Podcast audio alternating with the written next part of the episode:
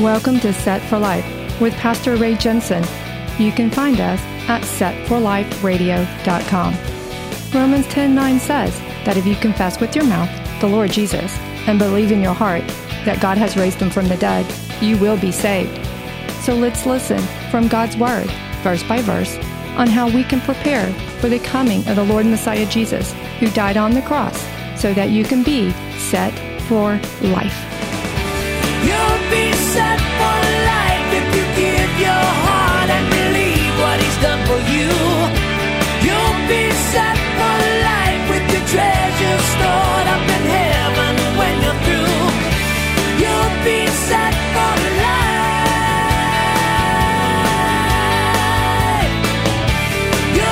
Most people know the reap what he sows verse, and a lot of people know the God is not mocked verse. Most people don't know that the very verse that comes right before it, and th- there's a reason why I read these two verses together. It says that the biblical responsibility, you're supposed to share in all good things with those who teach. The biblical responsibility for every believer is to financially support the pastors and their teachers in the church. You are supposed to support your pastor through your giving. Now, it's likely that the Galatians here, in their backsliding, they had stopped giving to support the work of their pastors. And so part of Paul's instruction to them was this He said, You should be paying your pastor for his work. You need to be paying that man for the work that he does. And so he reprimanded the Galatians for taking up the benefits and receiving the blessings of the pastor's work. That pastor goes and studies all week. He prays. He does his faithful best to give the word of God to the people, to teach to them. And then the people were not reciprocating the fruits of their own work back to the pastor. And so for me personally, let me explain my story.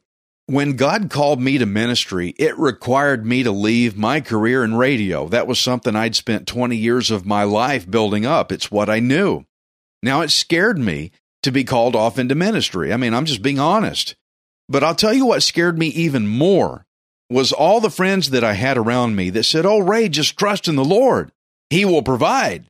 I, mean, I knew that, but they were telling me this trust in the Lord, Ray. God will take care of it.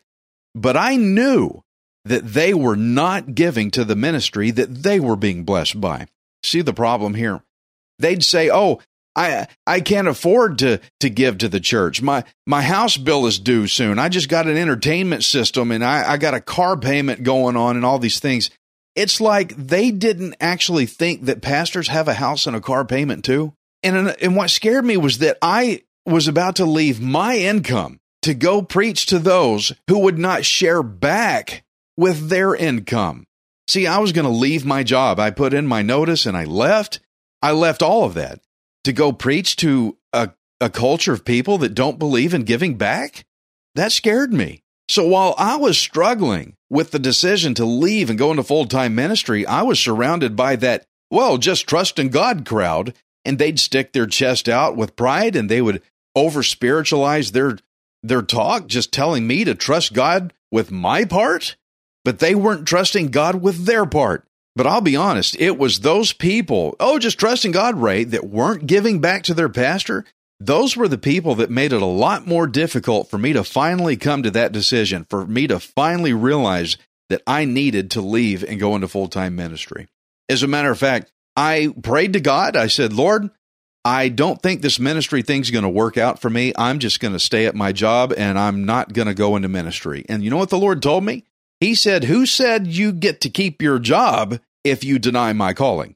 And I thought, uh oh, I'm gonna lose it all if I don't don't do this. So I I made the move and I, I said, Okay, Lord, you win, as he always does, right? And so I said, Okay, I'll do it. And I left because if I didn't leave, I was gonna lose my job anyhow. Uh, so I really had to learn that yes, trust in the Lord. So any of you out there that are thinking about going into ministry and it requires you to leave everything you have and everything you know. Remember, Jesus called the fishermen. He said, Hey, come follow me. And they left their nets and followed him. That means they left everything they knew. They left their job, their career, their income, their livelihood. They left it to just go follow the Lord. You're going to have to do that. You're going to have to do that by faith. And I will tell you Just trust in the Lord, He will provide, but at least I gave that to you with substance. So I hope you can see why Paul said that God will not be mocked. I want to explain why he said God's not going to be mocked. Because if somebody is blessed by the labor and the work of a pastor, but then they refuse to share back to him with what they have, they refuse to share with him who teaches, then they have mocked the Lord God. See, God considers this to be a personal insult against him. For him to call a man out of his everything that he knows, out of his career, call him out, and the Lord puts him in front of people to teach them his word, and those people will not share back to that man that God has called out, God says, if you do that, you are mocking me. I want to be clear. I'm very thankful to all of you who give to Set for Life Radio. Trust me, your generosity does not go unnoticed. But there's a lot of believers out there who just are not faithfully sharing their fair part to support their pastors out there. But I have come to realize that this is not my problem. That's their problem with God. All I have to do is stay true to my calling. I'll leave the rest to the Lord.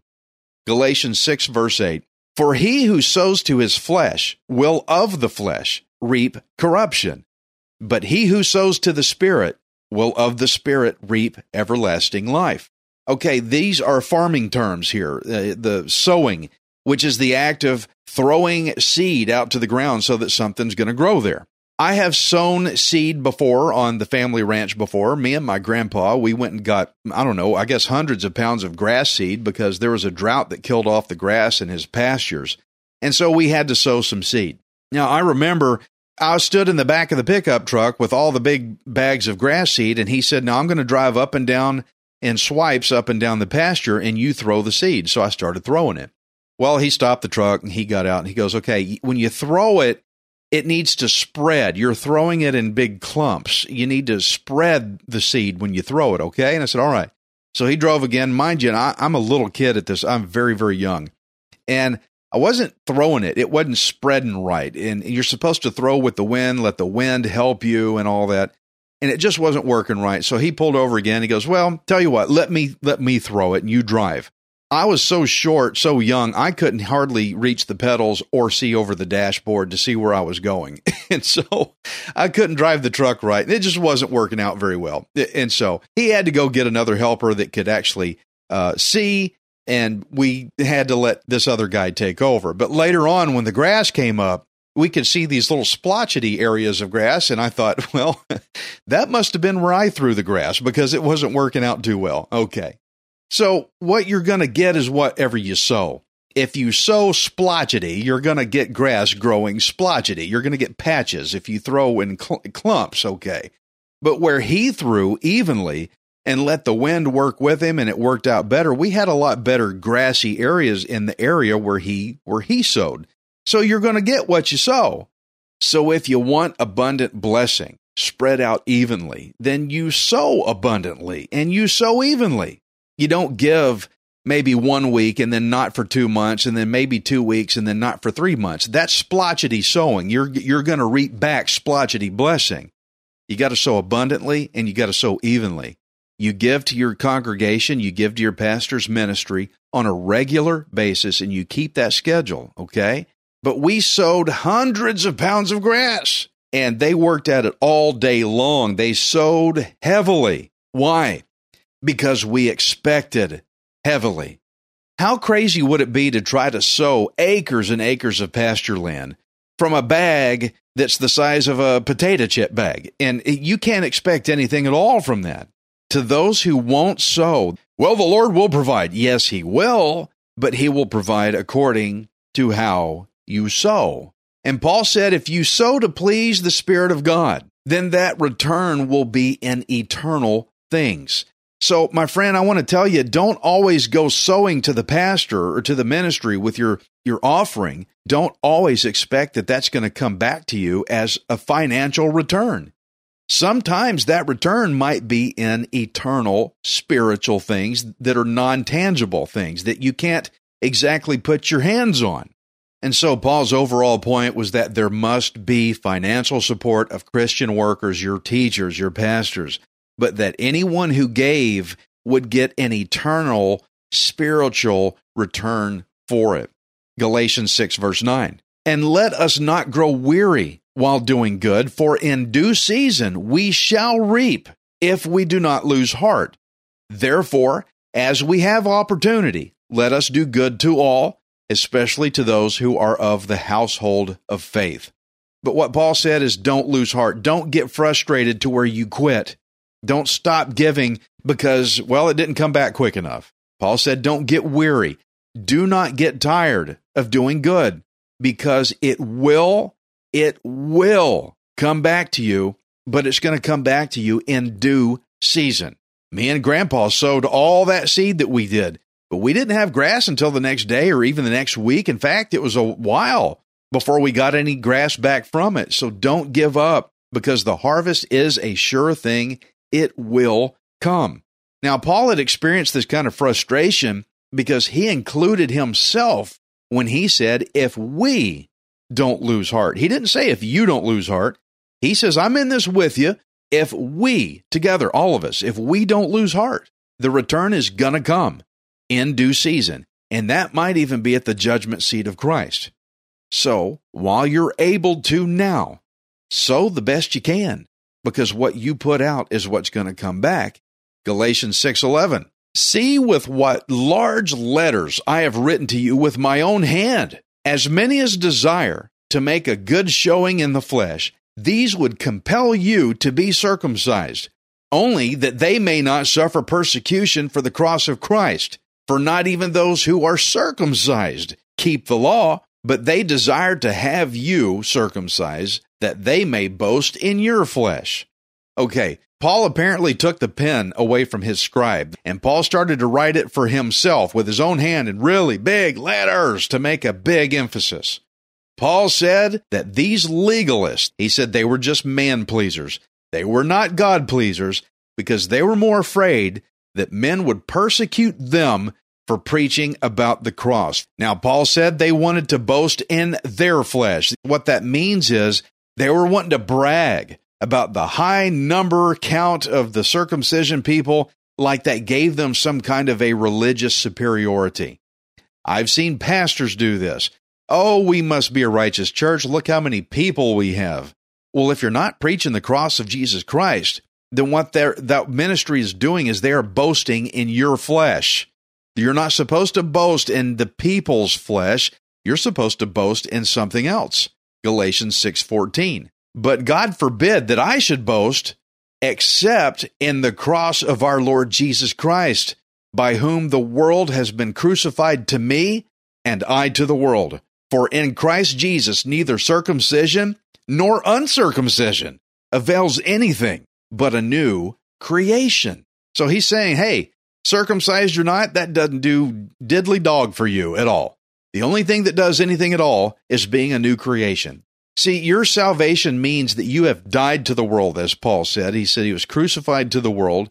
And all the very best that the world has for you, that doesn't mean anything in comparison to what you have in Jesus Christ, the eternal life. Now, there's a lot of people, they brag about how much money they have or they brag and how many people attend my church. Oh, I'm a pastor and I got 4,000 people in my church. I'm just so awesome. Uh, okay. What they're doing is they're bragging in your flesh. You're supposed to brag in Jesus Christ. I've had people tell me, oh man, I, I live in a big mansion right by the ocean. And I think, oh yeah, well, I have a mansion in heaven that's going to make your mansion look like a cardboard box. Okay. But if you want to brag, then brag in the eternal blessing of your Lord Jesus Christ. Don't brag in all the things. See, Paul said these legalists were using the Galatians for a number count. Look how awesome we are. He says, but you're overlooking the gospel message that you're supposed to be telling others. Circumcision or non circumcision doesn't do anything for you. You need to be telling people about the gospel of Christ, that Christ died for us. Galatians 6 16. And as many as walk according to this rule, peace and mercy be upon them and upon the Israel of God. From now on, let no one trouble me, for I bear in my body the marks of the Lord Jesus. Brethren, the grace of our Lord Jesus Christ be with your spirit. Amen. Paul's blessing here, it was for Jews and Gentiles alike. It wasn't just for one people or another, because he said, as many as those who walk according to this rule. That's anyone, Jew or Gentile alike. As, as long as you walk according to this rule. But what rule is that? What's he talking about? The rule that salvation is by grace through faith alone. It's not by circumcision.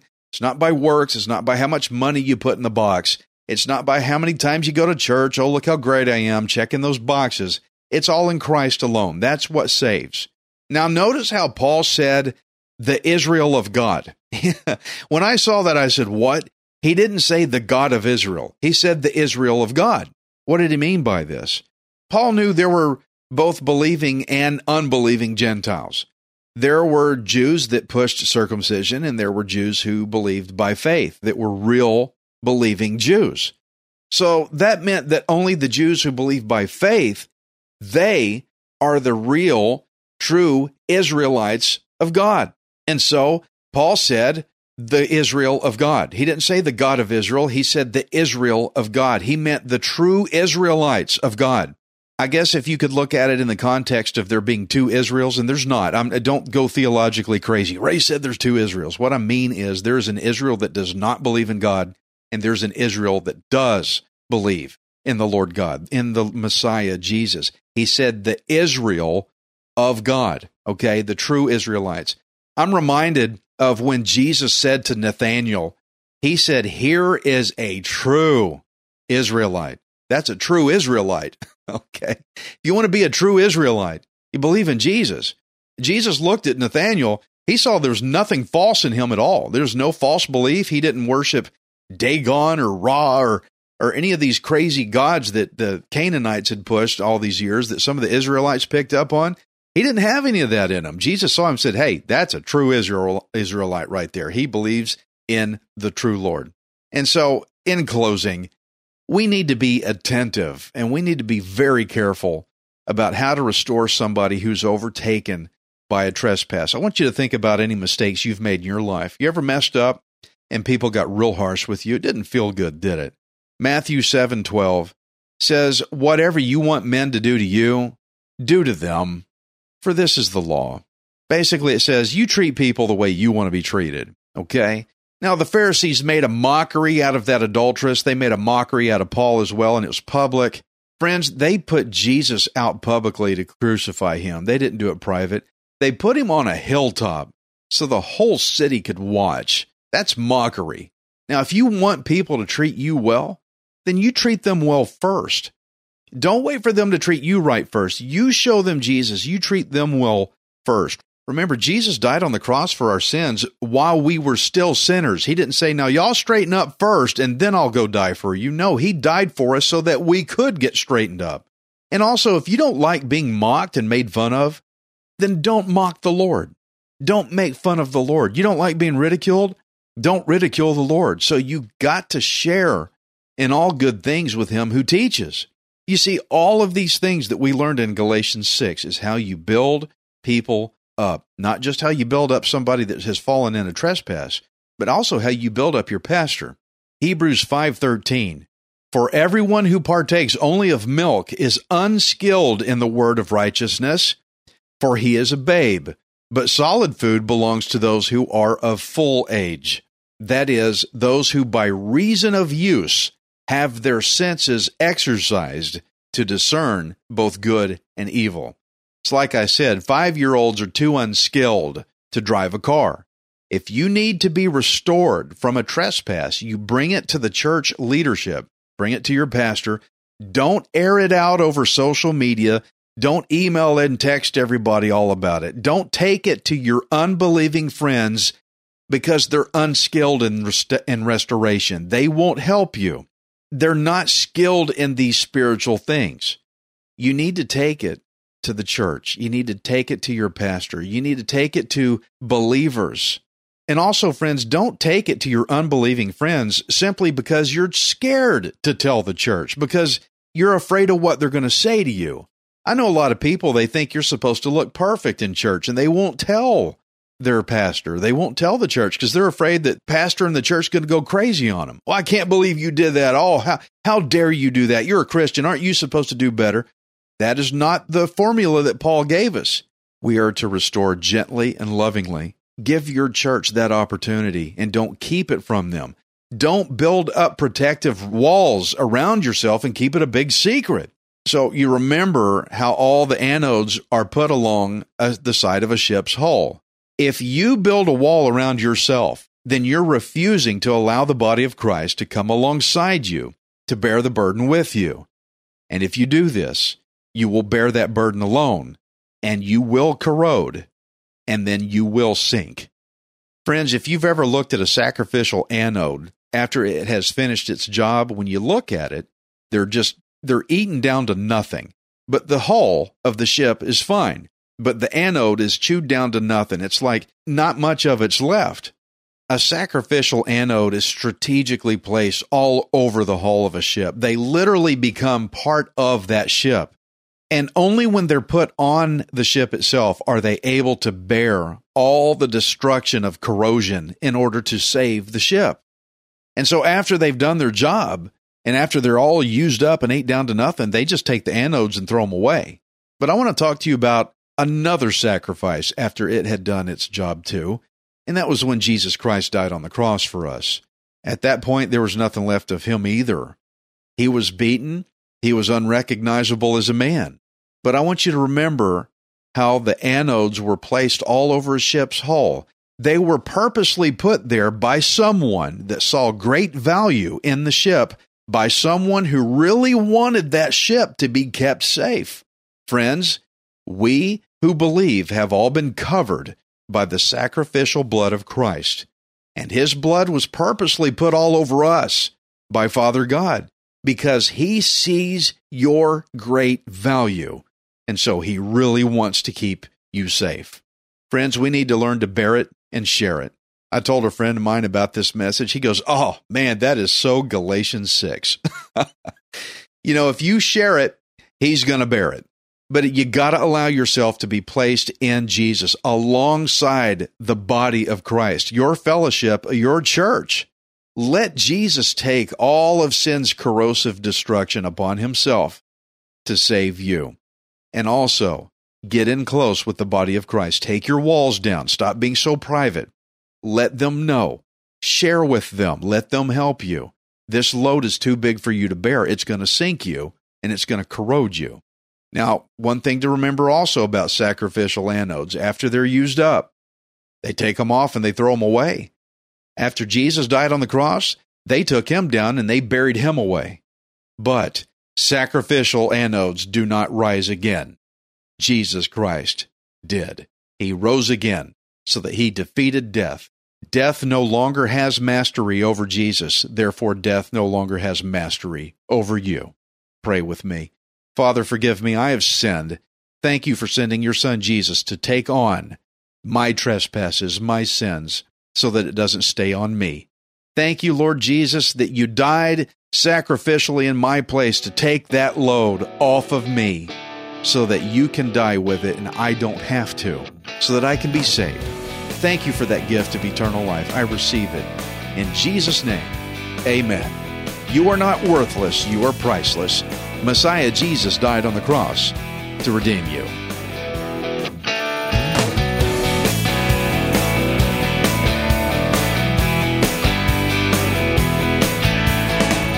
You for listening to Set for Life. We hope you can join us next time, unless Jesus returns for us first. Set for Life is the radio ministry of Pastor Ray Jensen. We invite you to subscribe to our podcast at setforliferadio.com. Hi, this is Ray Jensen. Thank you for giving me the opportunity to encourage you in God's Word.